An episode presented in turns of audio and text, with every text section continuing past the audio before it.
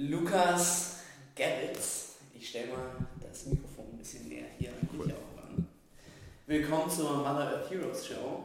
Lukas, du bist Consultant, ihr habt ja hier flache Hierarchie, wie wir gerade erfahren haben, bei TLGG. Torben, Lucy und die gelbe Gefahr, ein geiler Name, wie ich finde. Und ähm, wir unterhalten uns heute über, über ein Thema, womit du dich tief beschäftigt hast, und zwar so ich, ich habe nur das deutsche Wort Interface mhm. Digitalisierung und Ökologie. Ähm, du bist da schon ja, allgemein im Thema Ökologie, du hast gesagt, du bist so ein Öko in der Unternehmensberatung schon länger unterwegs und erstmal herzlich willkommen zur Show. Ja, vielen Dank, dass ich da sein kann. Freut mich. Cool. Lukas, bevor wir mal in so eine kleine Vorstellung äh, von dir gehen, lass uns mal so TEDx-mäßig starten vielleicht, ja, dass wir erstmal so das Thema anschneiden. Ähm, wenn wir über die Digitalisierung und Ökologie reden, was, also das ist ja ein relativ breites Thema, wie können wir das mal so ein bisschen konkretisieren? Wie würdest du das konkretisieren? Ich glaube, Digitalisierung und Nachhaltigkeit oder Ökologie sind zwei ähm, Dinge, die zu Paradigmenwechsel in der Wirtschaft führen. Also wenn ich mir Digitalisierung anschaue, die Innovationssprünge der letzten Jahre oder des letzten Jahrzehnts, was dort alles passiert ist, wirklich übergreifend in allen Industrien, in allen Branchen hat dazu geführt, dass wir wahnsinnige Beschleunigung von Innovationen haben. Also sei es, dass plötzlich aus Zeitungen Informationen werden, die ich vervielfältigen kann, wo Leute, wo jeder und jede von uns Dinge publizieren kann, was inzwischen übergegangen ist auf Maschinen, die Informationen haben, also IoT-Informationen, äh, Internet of Things, die äh, ihre Informationen auf Plattformen speichern, womit ich neue Geschäftsmodelle machen kann, das ist unglaubliche Innovationssprünge. Und ich glaube, wenn wir jetzt über Ökologie oder Nachhaltigkeit reden, Sustainability, Green Tech, ist es was ähnliches. Du hast einen Paradigmenwechsel äh, in der Energiewirtschaft, weg von der fossilen Stromenergieversorgung hin zu einer nachhaltigen, erneuerbaren. Und das, was wir früher vielleicht bei dem Handel erlebt haben und bei der Kommunikation, erleben wir jetzt schon an, an Disruptionskräfte im Energiesektor, aber auch in der Produktion, also dort, wo sehr viel CO2 verbraucht wird aber auch bei Materialien und Kunststoffen, äh, wie zum Beispiel beim Plastikverbrauch, bei Verchromung etc. Und ich glaube, um diese zwei Sachen zusammenzuführen, ist ganz spannend, dass ähm, Digitalisierung ist ja vor allem so ein Chancending. Also die, die Chancen, die sich dadurch eröffnen und in der Debatte wird immer genannt, die großen Treiber sind Google, Facebook, Amazon und Co. Und was du jetzt bei der, bei der ökologischen Frage hast, hast du halt eine Notwendigkeit. Und eine Notwendigkeit, ökologisch zu transformieren, ganz schlimmer Begriff, bedeutet, wir müssen unsere Wertschöpfungsketten anders gestalten, heißt, wir müssen unser Wirtschaftswachstum vom CO2 oder Ressourcenverbrauch entkoppeln. Und äh, total spannend finde ich dabei, wie können wir eigentlich die Chancen der Digitalisierung mit der Notwendigkeit der ökologischen Frage oder ökologischen Transformation miteinander verbinden. Und ich denke, da gibt es super viele Beispiele, über die wir wahrscheinlich heute reden werden. Ja, lass uns gerne mal einsteigen, weil es ist ja, sag ich mal, was Abstraktes, aber du hast mir da schon im Vorgespräch super, super konkrete Sachen gesagt und du arbeitest ja auch mit ganz vielen, vor allem mittelständischen Unternehmen, wie wenn ich es richtig rausgehört habe, zusammen, wo es ja, also wo ja da die größten Potenziale eigentlich so liegen, so wirklich Rollenmodelle jetzt einfach zu schaffen. Also was bedeutet denn diese, diese, diese, diese Notwendigkeit und diese Chance wirklich zu kombinieren was sind da für Beispiele, die du uns geben kannst? Also ich ich glaube, die, die, große Chance, die wir gerade haben, ist, wenn wir über deutschen Mittelstand reden, können wir mal anfangen, ähm, wo der, den Wohlstand, den wir heute verdanken, liegt am deutschen Mittelstand. Also ich komme aus einer sehr kleinen Provinz, Eimersbach im Tal, 4000 Einwohnerinnen und Einwohner. Liegt, Schwaben? Ist Schwaben, ich habe es mir, äh, mir abgewöhnt. Ähm, ähm, direkt bei Backnang, kein ah, ja. vietnamesisches Fischerdorf, sondern 30.000 Einwohnerinnen und Einwohner, dann nach Stuttgart. Und äh, egal wo in der Provinz, wo, wo du rumfahren kannst, äh, ist irgendwo ein mittelständisches Unternehmen, das Weltmarktführer irgendwo ist. Also wir haben 2700 äh, sogenannte Hidden Champion auf der Welt. Das sind Unternehmen mit wenig medialen Widerhall. Das sind aber welche, die dafür sorgen, dass der Bolzplatz gebaut wird, dass du kostenloses Kita-Essen hast. Das sind diejenigen, die wirklich auch noch für jeden sorgen, dass du einen Ausbildungsplatz bekommst, aber auch für den gesellschaftlichen Zusammenhalt äh, zuständig sind. Ähm, also ich glaube, wenn wir über, über ähm, Transformationsprozesse reden, gerade was auch Digitalisierung angeht, aber auch bei der ökologischen Frage, gibt es immer Verliererinnen und Verlierer aber und Gewinnerinnen und Gewinner. Und da ist, glaube ich, die große Chance, was die, die ökologische Frage angeht, weil die bringt auch Verlierer. Wir leben, wir leben es aktuell mit ähm, der, ähm, den Debatten, ich mache es mal schlagwortmäßig, äh, der Kampf um, äh, darf ich Schnitzel essen, ähm, es gibt unglaublich, äh, wie Fridays for Hubraum und so weiter. Man nimmt, man, man nimmt mir das, das Auto weg und ähm, ich glaube, vor der Herausforderung, wo wir stehen, ist, ähm, wir müssen aufpassen, dass wir die, die, den Transformationsprozess, also die große Umgestaltung der Wirtschaft zu einer nachhaltigen Wirtschaft ähm, zu machen, dass wir die Menschen nicht vor den Kopf stoßen, sondern dass wir Chancen aufzeigen, neuen Wohlstand damit zu schaffen. Und ich glaube, der deutsche Mittelstand ist da perfekt dafür geeignet, weil wir eben diese Dezentralität haben in den vielen Dörfern und weil die Klimafrage, die Klimabewegung vor allem auch eine städtische Bewegung ist, eine urbane Bewegung. Also ich bin einer, ich kann sagen, ich brauche kein Auto hier. Ich fahre in Berlin mit der U-Bahn überall hin, ansonsten im Sommer mit dem Fahrrad. Und wenn ich unterwegs bin, nehme ich immer die Bahn, wenn ich in andere Städte reise. Aber Menschen auf dem Land brauchen zum Beispiel ein Auto. Dann ist unsere Aufgabe, glaube ich, äh, zu sagen, wie schaffen wir es eigentlich, dass in Zukunft die nachhaltigsten Autos in Deutschland und in Europa produziert werden, um eben den Wohlstand, den wir bisher erreicht haben, auch in zukünftigen Wohlstand umzuwandeln. Und wenn wir mal so auf, du hast diese, diese Hidden Champions, diese, diese ganzen Industrien erwähnt, die man nicht auf, auf dem Schirm hat, Bolzplatz bauen, irgendwelche Dinge verchromen oder sowas, ja, Businesses, die man jetzt nicht, wie du auch gesagt hast, irgendwie medial jetzt die ganze Zeit so im Kopf hat. Ähm, hast du da so ein, so ein Rollmodell für dich schon mal gesehen, der mal so diese, also der so wirklich diese beiden Welten, Digitalisierung und, ähm, und die und Sustainability, die Nachhaltigkeit, wirklich gut miteinander vermixt? Ähm, also wir, wir, können natürlich darüber sprechen, ähm, also im Startup-Bereich sieht man zum Beispiel total viel. Laut dem letzten Startup-Monitor ähm, äh, haben sich 26 Prozent aller Startups in Deutschland im Green Economy-Bereich gegründet. Heißt, im Energiebereich, im Mobilitätsbereich, Chemiebranche, also überall dort, wo ich Innovationen brauche. Die Zahl ist jetzt nochmal gestiegen auf, glaube ich, 36 Prozent hoch und da siehst du schon, da passiert etwas und äh, bei dem letzten Jahr im, im, im, Bericht stand auch drin, 56 Prozent dafür nutzen ein digitales Geschäftsmodell. Heißt datenbasiert, ich nutze Daten, um Dinge zu verbessern. Es gibt unglaublich viele Beispiele, wie du mit äh, künstlicher Intelligenz äh, herausfinden kannst, ähm, wann muss eine Maschine wie laufen, zum Beispiel wenn wir über Smart Factory reden, also eine Fabrik, die äh, Sensoren hat, die kommunizieren können untereinander, die Geräte, wo ich zum Beispiel schnell herausfinden kann, wann hat eine Maschine hohen Verschleiß, dann ist das nicht nur äh, Digitalisierung, sondern auch, ich sage immer, eine Smart Factory ist eine Sustainable Factory, weil ich weiß, wie viele Ressourcen muss ich optimal einsetzen. Das zum einen und wenn wir über über Beispiele reden, ähm, äh, Unternehmen, die es wirklich schaffen, fällt mir immer Otto ein. Also Otto hat es einfach, äh, Otto Versandhandel äh, kennen glaube ich alle, diesen Otto-Katalog, der jetzt abgeschafft wird. Ähm, der Vorsitzende ist da auch super engagiert, ist echt so ein, so ein, so ein Mann, der da vorangeht, auch glaube ich führend bei der Stiftung unter 2 Grad, die sich dafür einsetzt, ähm, dass wir eben unter diese 2 Grad bleiben. Die haben es geschafft, seit 2006 ihre Wertschöpfungskette entlang um 46 Prozent äh, CO2 zu reduzieren.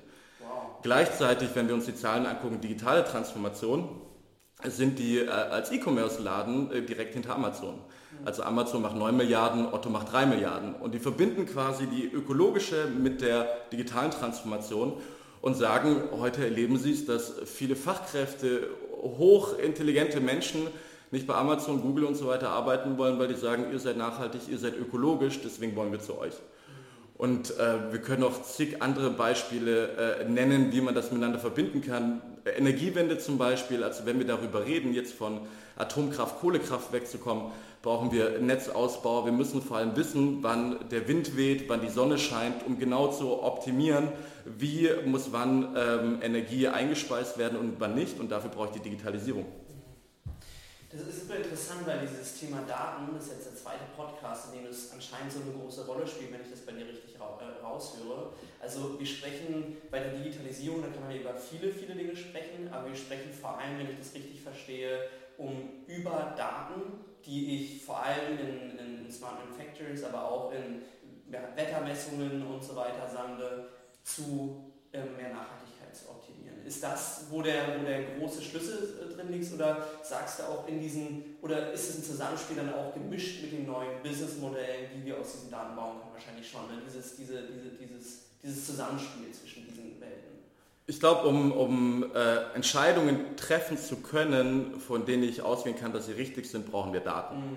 Also wenn ich mir zum Beispiel überlege, ich bin ein Unternehmen und ähm, ich verbrauche zu viel CO2, habe aber keine Ahnung darüber, äh, wo ich zu viel oder zu wenig CO2 brauche, dann brauche ich eine ökologische Bilanz. Das heißt, ähm, ich, ich, suche mir ein Unternehmen oder ich mache das selber und äh, gucke, an welcher Stelle verbrauche ich wie viel Energie Und dann kann ich erstmal äh, evidenzbasiert, schlimmes Fremdwort, aber äh, kann ich entscheiden, wo muss ich entlang meiner Wertschöpfungskette etwas ändern, um möglichst CO2 oder Verbrauch äh, zu reduzieren.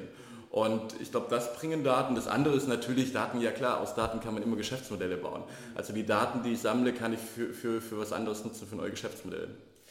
Wo siehst du denn, wenn wir mal, also wo siehst du denn die größten Bottlenecks in dieser Transformation? Weil eigentlich, es hört sich nach neuen Businessmodellen an, es hört sich nach Optimierung an, es hört sich nach mehr Nachhaltigkeit, nach besseren Arbeits, nach besseren Menschen, die bei dir arbeiten wollen im Unternehmen an. Wo siehst du noch die, die Bottlenecks? Ist es rein in der Regulierung und dass die Grundlagen dafür noch nicht wirklich geschaffen sind? Oder sind es sehr, sehr viele Mindset-Themen auch einfach noch, dass diese Transformation ähm, noch, noch stärker accelerieren könnte? Oder gibt es da noch andere Punkte? Diese zwei haben wir bis jetzt im Podcast ja, sehr, sehr oft gehört. Gibt es da noch was anderes, was du in der Arbeit? Am Ende sind Veränderungsprozesse ja nie monokausal, also dass da ein ausschlaggebender Grund ist. Mhm. Ähm, ich denke aber, du hast gerade den Punkt gesagt mit, äh, wer sind die Treiber, sind das Regularien? Bei der ökologischen Transformation sind es die Regularien, weil wir aktuell noch in einem System leben, dass ich sehr, sehr viel Geld erwirtschafte, wenn ich Ressourcen abbaue und wenn ich, äh, das klingt so pauschal, aber viele Unternehmen machen eben sehr viel Geld, wenn ich viel ähm, fossile Energien zum Beispiel verbrate. Mein Lieblingsbeispiel ist immer Saudi Aramco. Das ist ein Ölunternehmen, das gerade an die, an die Börse gegangen ist aus Saudi-Arabien. Das macht in einem Jahr, das ist glaube ich das profitabelste Unternehmen der Welt. Ich glaube, die Zahl war 100 äh, Milliarden machen die an Profit und verbrauchen damit so viel CO2 wie die komplette Bevölkerung von Indien im Jahr zusammen. Und ähm, das ist halt super krass. Und die Frage ist, wie kannst du dagegen steuern? Du musst quasi die, die Marktwirtschaft oder die, die Wirtschaft allgemein, die sind natürlich in jedem Land anders, klar, die musst du aber so hinsteuern, dass diejenigen belohnt werden, die, ähm, die dem Planeten weniger schaden, weil wenn du dem Planeten weniger schadest, schadest du uns auch weniger als Menschen. Und ich glaube, da muss die Wirtschaft hingehen. Ludwig Erhard, der Begründer unserer sozialen Marktwirtschaft, der wäre heute wahrscheinlich derjenige, der sagen würde, wir brauchen eine sozial-ökologische Marktwirtschaft.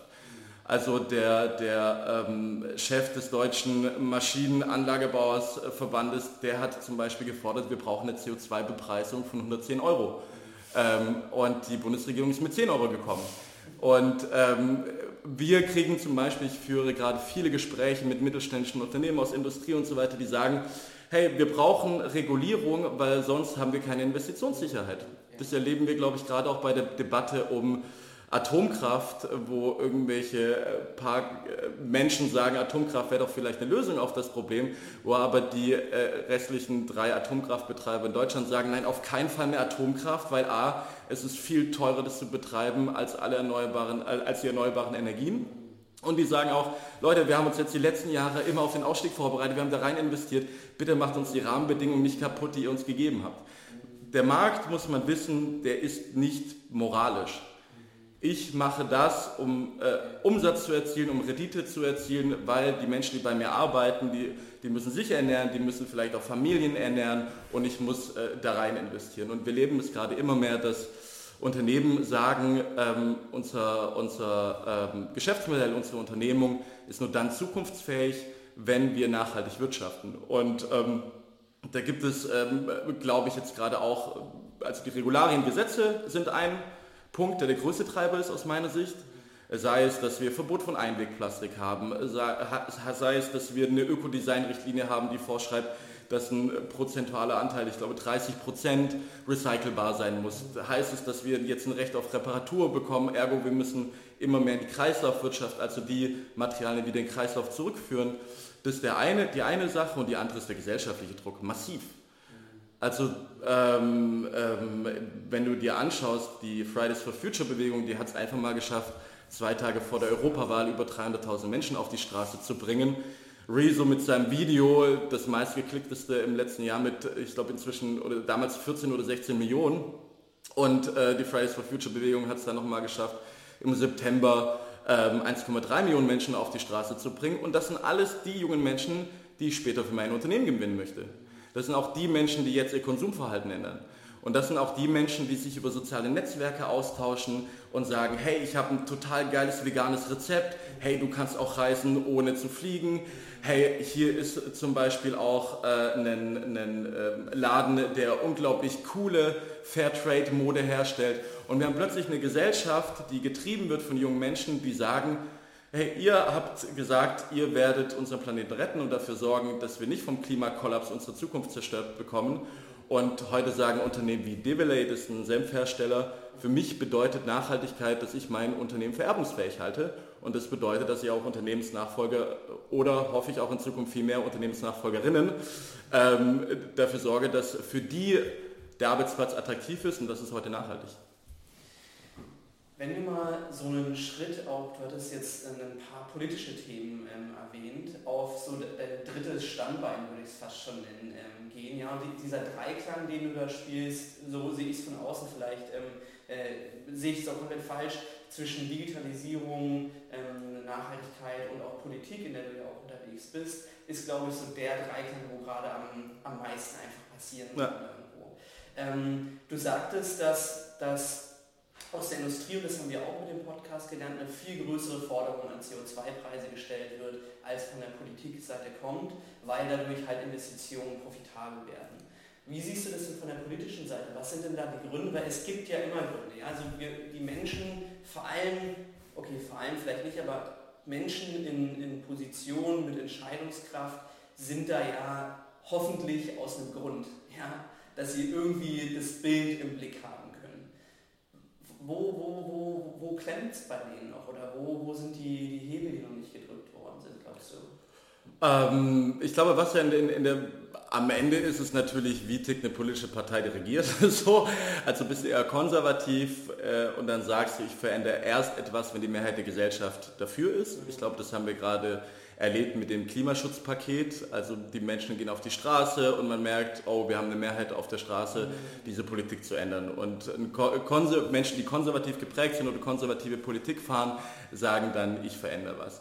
Ich glaube, was du auch hast, ist eine starke Lobby in Deutschland, die sagt, wir möchten keine Veränderung und das ist ja auch irgendwo nachvollziehbar weil Menschen psychologisch immer mehr Angst haben, etwas zu verlieren, als etwas zu gewinnen. Und ähm, ich glaube, dass wir auch vor äh, sehr, sehr großen Herausforderungen stehen, weil das, was wir gerade erleben, unglaublich hohe Summen an Investitionskapital benötigt. Also wir müssen unsere komplette Infrastruktur investieren und zwar die nächsten fünf bis zwölf Jahre, weil dann kommt der Point of No Return. Das heißt, die klimatischen Kipppunkte sind so, dass wir nicht mehr zurückkommen und nur noch äh, uns damit unterhalten, darüber unterhalten müssen, wie halten wir eigentlich diese Zerstörungskraft auf. Und ähm, ich glaube, was, was in, in der Demokratie, und ich bin der größte Verfechter von der Demokratie, dann ganz schwierig ist, das erleben wir auch in der Digitalisierung, Demokratie ist langsam und braucht Aushandlungsprozesse. Wir haben viele verschiedene Interessen, die wir Gott sei Dank austarieren müssen und es braucht einfach Zeit. Also wir erleben zum Beispiel auch in der Digitalisierung, dass es die so unglaublich schnelle Veränderungen hat. Also du hast ja ein Smartphone, ich habe ein Smartphone. Vor zehn Jahren hatten wir noch kein Smartphone Heute haben laut Jugendmedienstudie der 12- bis 19-Jährigen 97% Smartphone so. Und wir kommunizieren alle plötzlich darüber und dann kommt Facebook und wir wissen gar nicht, wie können wir das eigentlich regulieren. So. Und ich glaube, da ist natürlich auch die Frage, wie können wir eigentlich auch politische Entscheidungen äh, beschleunigen, um in dieser immer knapper werdenden Zeit auch Dinge zu tun. Ähm, das glaube ich, der, also politische Leadership fehlt aktuell. Es fehlt auch ähm, neue äh, Anpassungsfähigkeiten. Also ich erlebe das, ich habe gerade einen, einen, Antrag verhandelt, ein halbes Jahr lang über ähm, Klima in der Kommunalpolitik und es hat einfach ein halbes Jahr lang gedauert, bis man das entschieden hat. Und ich glaube, äh, der, der dritte große Treiber, ähnlich wie bei der Digitalisierung, wir müssen extrem viel lernen. Also wenn du dir überlegst, die, die Energiewende, wie viel wir lernen mussten, okay, wie schaffen wir das jetzt eigentlich, die Netze auszubauen? Was sind eigentlich die Widerstände von Menschen, die sagen, wir möchten hier keine Windkraft? Wir müssen viel mehr lernen, dass wir die Menschen beteiligen. Das ist nicht mehr so, dass wir einfach Menschen enteignen können wie bei der Kohlekraft. So. Und dann gibt es, glaube ich, den dritten Punkt. Ich nenne den immer die, die ökologische Kränkung. Das ist so mein Begriff dafür. Was wir gerade erleben, ist, ähm, wir, wir, wir hinterfragen unser Wohlstandsmodell. Also Wohlstand in Deutschland war immer, ich habe ein Auto vor meiner Haustür oder zwei, Ähm, Kohleabbau hat immer dafür gesorgt, dass Wirtschaftswachstum äh, vorangeht. Es gibt im, im, Stadion von Schalke wird heute noch das Steigerlied gesungen. Ich sage immer, hätte die Solarindustrie ein Steigerlied, dann würden wir nicht äh, zugucken, dass, äh, dass Zehntausende von Arbeitsplätzen gefährdet werden oder jetzt durch die Abstandsregel von, von Windkrafträdern so. Weil es kulturell einfach noch nicht verankert ist. So, und das ist genauso kulturell verankert, dass es äh, das Geilste ist, ein Schnitzel zu essen und mit, äh, zu, mit 180 km/h über die Autobahn zu fahren. Und plötzlich greifen wir mit dieser ökologischen Frage in die größten Intimitäten unserer Lebenswelt ein und wir, und wir haben eine Generation, die jetzt den Fingerzeig auf die Eltern äh, bringt und sagt, all das, was eure Lebensbiografie ist, für das ihr gearbeitet habt, war falsch. Ihr habt uns jetzt in, die, in diese Scheiße reingebracht. Und ich glaube, das führt zu sehr, sehr viel Widerständen. Wie können, wir, wie können wir helfen, diese Widerstände aufzulösen, glaubst du? Also wie kann man, ich meine, ich würde jetzt uns auch nochmal als junge Generation ja, bezeichnen. Ich bitte äh, dich. wie, kann man, wie, wie kann man das, glaubst du, diese, diese, diese Grenzen so ein bisschen aufweichen? Ähm, ich denke mehrere Sachen. Das erste ist, mit Verzicht haben wir noch nie Massen bewegt. Es gibt äh, Bewegungen, die das versucht haben. Das waren dann immer Religionen, wie mit Zölibat und so weiter. Und äh, wir wissen ja, wie Verzicht da ausgegangen ist. Aber ähm, ich denke, wenn du Menschen dazu bewegen möchtest, grundlegende, grundlegende Dinge, Verhaltensweisen zu ändern, dann brauchst du eine gleichwertige Alternative. Das heißt, ich bin größerer Fan davon zu sagen, wie schaffen wir eigentlich den klimaneutralen Flugverkehr und auf Dauer den emissionslosen, anstatt zu sagen, wir verbieten Fliegen. Also lasst uns doch lieber da rein investieren. Wie schaffen wir schnellstmöglich Elektromobilität, anstatt zu sagen, äh, ihr, euer Auto wird morgen gepfändet. Also ich glaube, du musst, oder wie schaffen wir es? Äh, ich bin Vegetarier, seitdem ich 15 bin und ich kann dir sagen, damals war es echt hart, weil ich musste dann immer dieses Tofu-Zeug und so weiter essen aus dem Reformhaus. Aber heute kannst du einfach in Lidl gehen und geiles vegetarisches Fleisch essen. Also ich liebe die Produkte im Kaufland und so weiter und es gibt immer mehr Leute, die das essen und sagen, hey, es schmeckt entweder genauso oder besser. Das heißt, ich glaube, das ist das Wichtigste, wir müssen gucken, wie schaffen wir gleichwertige Alternativen, die uns in unserem Lebensstandard nicht schlechter stellen. Und wie können wir das vor allem nicht zu einem teureren Preis oder Einschränkungen und so weiter machen. Und lasst uns auch viel mehr darüber reden. Lasst uns über Erfolgsrezepte reden. Lasst uns darüber reden, dass wir unglaublich viele Arbeitsplätze in dem Bereich haben, dass wir inzwischen, ich glaube aktuell über 300.000 Arbeitsplätze im erneuerbaren Energiensektor haben und äh, wenige 10.000 noch in der Kohleindustrie sitzen. Lass uns lieber darüber reden, was wir ein Wirtschaftswachstum wieder mit erreichen können. Lass uns nicht darüber reden, wie viel das kostet, sondern wie viel Kosten wir noch verhindern werden, wenn wir es jetzt nicht tun und wie viele neue Unternehmungen da sind. Ich habe dir vorhin die Zahl genannt mit den äh, 26 Prozent der Startups, die aktuell im Green Economy Bereich ähm, sich gründen.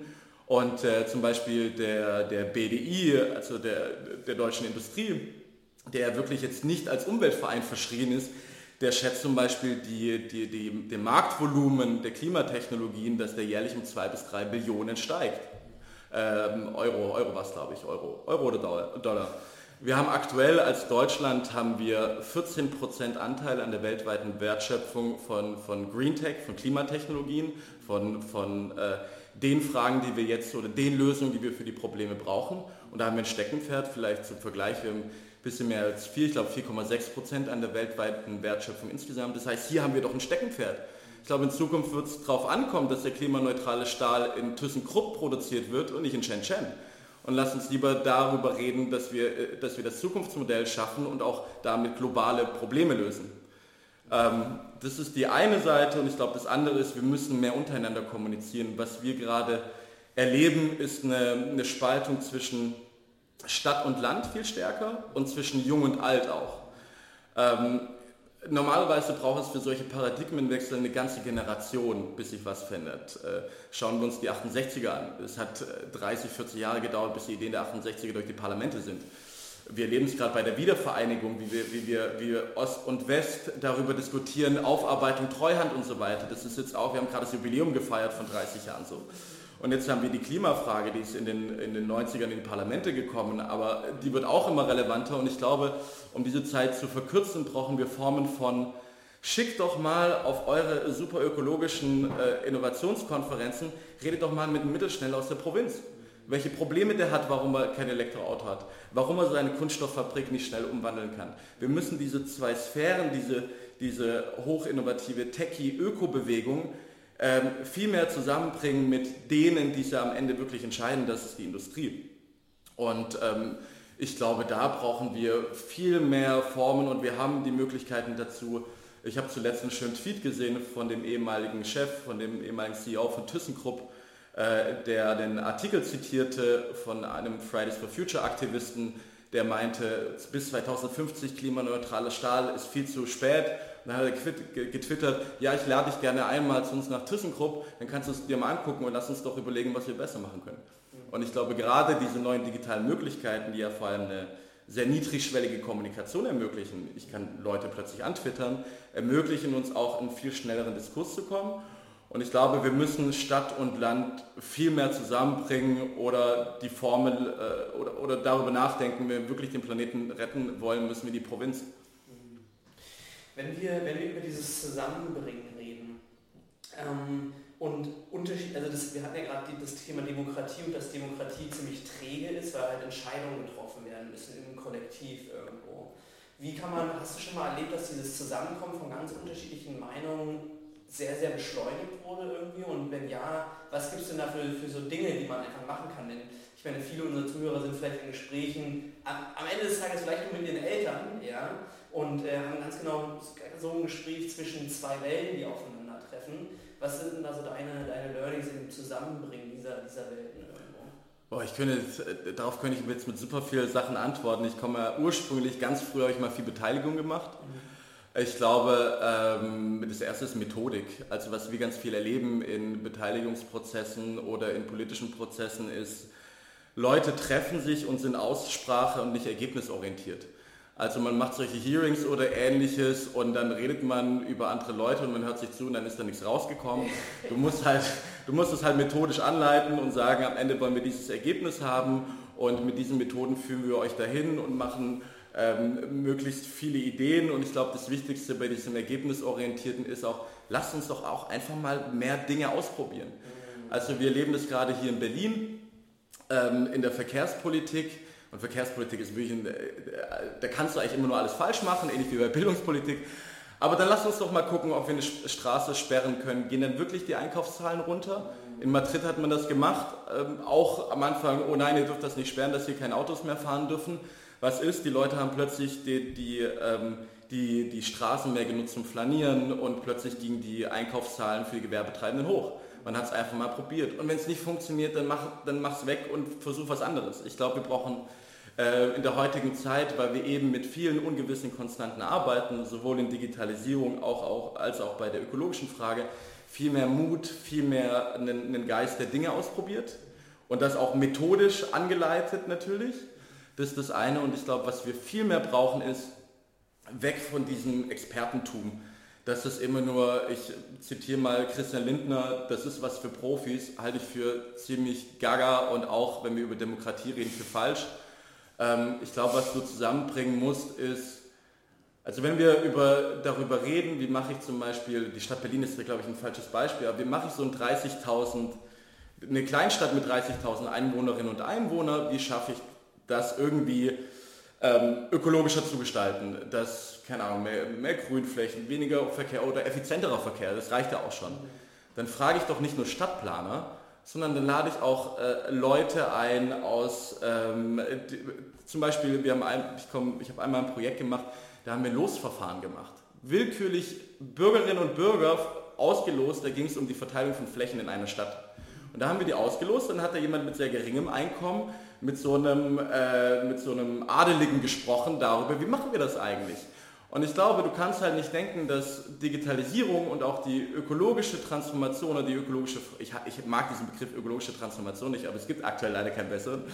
Ähm, Können wir ja mal brainstormen. Genau, das sind halt keine reinen Wirtschaftsprozesse, das ist ein Gesellschaftsprojekt. Und wenn ich über Gesellschaftsprojekte rede, dann muss ich die gesamte Gesellschaft mit einbeziehen und ich muss auch Repräsentanz erzwingen.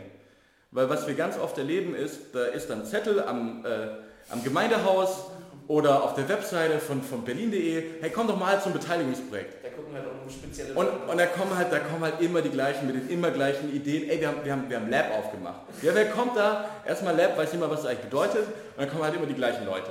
So, du musst die Leute aktiv dazu bringen, dass unterschiedliche Lebenswelten zusammenkommen. Und das finde ich ist ein Anspruch von der Demokratie, weil lieber bringe ich im Voraus die Menschen zusammen und schaffe Austausch, das gerade in, in Digitalisierung, wo sich Gesellschaft immer mehr spaltet, jetzt auch bei der, bei der Klimafrage immer mehr spaltet, ist es das Wichtigste, um sowas zu schaffen, ist unterschiedliche Lebenswelten und deren unterschiedliche Bedürfnisse zusammenzubringen, damit wir einen neuen Gesellschaftsvertrag schaffen. Lukas, es sind viele, viele Dinge, wie wir, also ich, ich habe das Gefühl, du, du, du hast dich da in viele Dinge schon reingearbeitet, die für dich so ein, so ein gesamtes Bild irgendwie ergeben. Ja? Ähm, und was ich immer, was, was, was ich immer irgendwo so auch versuche zu finden, ist so ein klares Bild. Hast du so ein klares Bild und warum, warum tust du das, was du tust? Also gibt es da so einen klaren, hast, hast du so dir so ein Bild von der Welt gemacht und du siehst so deinen Platz in dieser Welt, wo du gerade die Hebel drehst? Oder ist es eher so, dass du so die, die Opportunitäten siehst und einfach siehst, okay, ich habe dieses Skillset und kann gerade mit diesem Skillset X bewirken, aber ich mache mir jetzt keinen Kopf, wie das im Gesamtsystem Welt irgendwie letztendlich. Ähm, du meinst jetzt mich persönlich als, mhm. als Person. Mhm. Ähm, ich habe eigentlich eine ganz spannende Biografie. Ich war damals in meiner Schulzeit so, so ein bisschen, bisschen so der, der, linke Öko und groß geworden in Baden-Württemberg in einem relativ konservativen Kreis und ähm, habe meine Jugend mehrheitlich auf Demonstrationen und so weiter verbracht. Bin dann in die Großstadt Berlin, weil ich dringend raus wollte. Jetzt habe dann irgendwie meine, meine Masterarbeit über die Erfolgsfaktoren der Gründerstandorte Berlin und Tel Aviv geschrieben habe Politik und Verwaltung und VWL studiert an der Uni Potsdam, dann an der Universität der Künste Berlin meinen Master gemacht in Gesellschafts- und Wirtschaftskommunikation und bin quasi von dem Wirtschaft, damit habe ich gar nichts zu tun, plötzlich äh, immer in der Politik gewesen, schon seit 13 Jahren irgendwie politisch aktiv. Also ist auch meine, meine Identität, zählt total zu mir und auch immer mit diesen Umwelt-, Klimafragen beschäftigt. Und jetzt bin ich irgendwie wieder zurück in der Wirtschaft gelandet, weil ich gemerkt habe, wenn wir ähm, Ökologen, Linksliberale uns die ganze Zeit sagen, die Welt muss besser werden, erreichen wir nichts. Wir müssen vor allem mit denen arbeiten, die den Hebel haben und das sind halt einfach die Industrieunternehmen. Also ich glaube 40 Prozent des CO2-Ausstoßes in Deutschland macht der Energiesektor aus, dann kommt glaube ich mit 20 Prozent die Industrie und die hängen ja auch stark miteinander und ähm, ein Leidenschaftsthema von mir schon immer gewesen ist, äh, das klingt jetzt sehr pathetisch, aber wie rette ich eigentlich den Planeten? So. Und ähm, da ist für mich die Rolle zu sagen, es gibt eigentlich drei Sphären, wo du was bewegen kannst, Impact haben kannst. Das ist Wissenschaft, das ist Politik, das ist Wirtschaft. Und ähm, entweder man fokussiert sich auf eins, versucht es zu verbinden. Bei mir ist so, ich versuche so in meinem ehrenamtlichen Politik zu verbinden äh, und im, im, im, Beruf auch äh, immer noch ein bisschen, aber halt auch in der Wirtschaft reinzugehen mit einer Haltung und das ist auch das, was äh, TLGG Consulting, wo ich arbeite, ausmache. Ähm, die ticken hier nicht alle so wie, wie ich, aber äh, wir gehen mit einer klaren Haltung rein, wo möchte ich eigentlich, dass die Welt in Jahren steht, wenn ich da gewirkt habe und für mich ist das eine, eine offene Gesellschaft, die ähm, die eine Zukunft für die kommende Generation schafft und im Einklang mit diesem Planeten lebt. Du hattest das Wort äh, Impact erwähnt und das ist ja so ein Wort irgendwie, das, das, ja, das ja, sag mal, ein, ein relativ breites Spektrum irgendwo hat. Und ähm, ich finde es ganz interessant, weil diese, diese Erkenntnis, die du da gesammelt hast, aus dem, aus dem Lager, sage ich mal, der, ähm, der Demonstration und, und das Schauen, wie man die Welt verändern kann und in dieser Transition, das deutsche Wort wieder nicht, äh, zum, zum, zum auch den Mittelstand verstehen. Das war eine Realisation, die wir auch durch den Podcast hatten. Wir haben so angefangen und dachten, okay, das ganze System Welt muss sich ändern. Ja? Also es muss, es muss irgendwie ein bisschen einen kompletten Systemwandel eigentlich haben. Und sind durch den Podcast immer mehr zur Realisation gekommen, dass die Dinge aus einem gewissen Grund so sind ja. und sich da Menschen mal Gedanken darüber tatsächlich gemacht haben. Ja? Und ähm, dass das irgendwie komplexe, komplexe Konstrukte sind, an denen man da operiert, die nicht von heute auf morgen verändert werden kann. Durch diese Komplexität hast du da für dich so eine Klarheit irgendwie gefunden? Siehst du diese Welt nicht mehr so komplex, wie sie vielleicht, wenn man anfängt, in dieses System reinzuschauen, ja, ähm, wie, wie, es vielleicht scheint, oder würdest du auch sagen, es ist ein komplexes System, mit dem wir handeln und es sind einfach Prozesse teilweise, wo wir nicht wissen, wie es geht, wo, es, wo wir viel austesten müssen, oder hast du so einen klaren, hast du so eine klare Meinung, weil du sagst, ihr habt eine klare Haltung irgendwo, geht damit ein, dass du auch so einen klaren Weg irgendwie siehst, alright guys, that is what needs to happen and that is how we're gonna do it.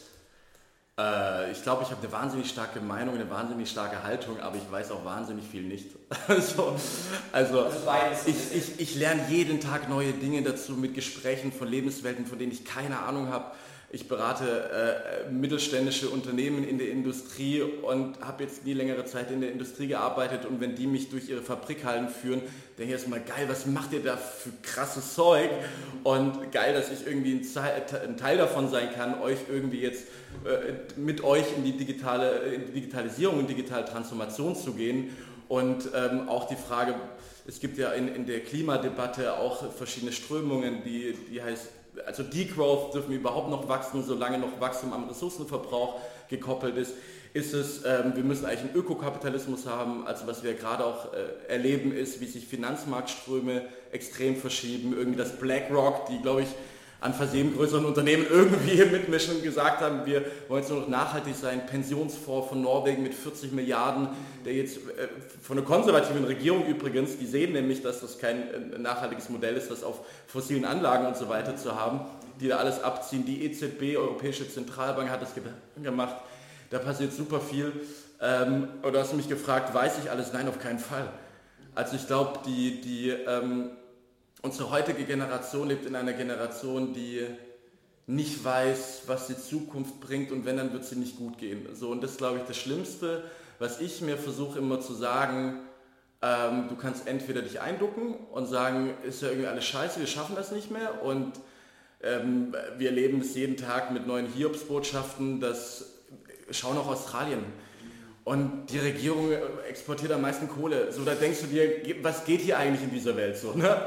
Aber ich denke mir, um selber nicht durchzutreten, sollte man immer äh, einen positiven Spirit haben, einen positiven Geist, eine Leidenschaft und zu sagen, ich habe diese kleine Möglichkeit in irgendeiner Sphäre, sei es in der Politik, sei es in der Wirtschaft, sei es auch im Kindergarten oder sonst wo, egal wo, du musst jetzt kein, äh, äh du, du, musst auch nicht arbeiten müssen dafür, du kannst immer einen kleines, kleinen Teil dazu beitragen, die Welt ein Stückchen besser zu machen. Und das Schlimmste, was passieren kann, und da habe ich die größte Sorge vor, was, was ich aktuell denke und erlebe, ist, dass wir als Generation keine positiven Zukunftserzählungen mehr haben.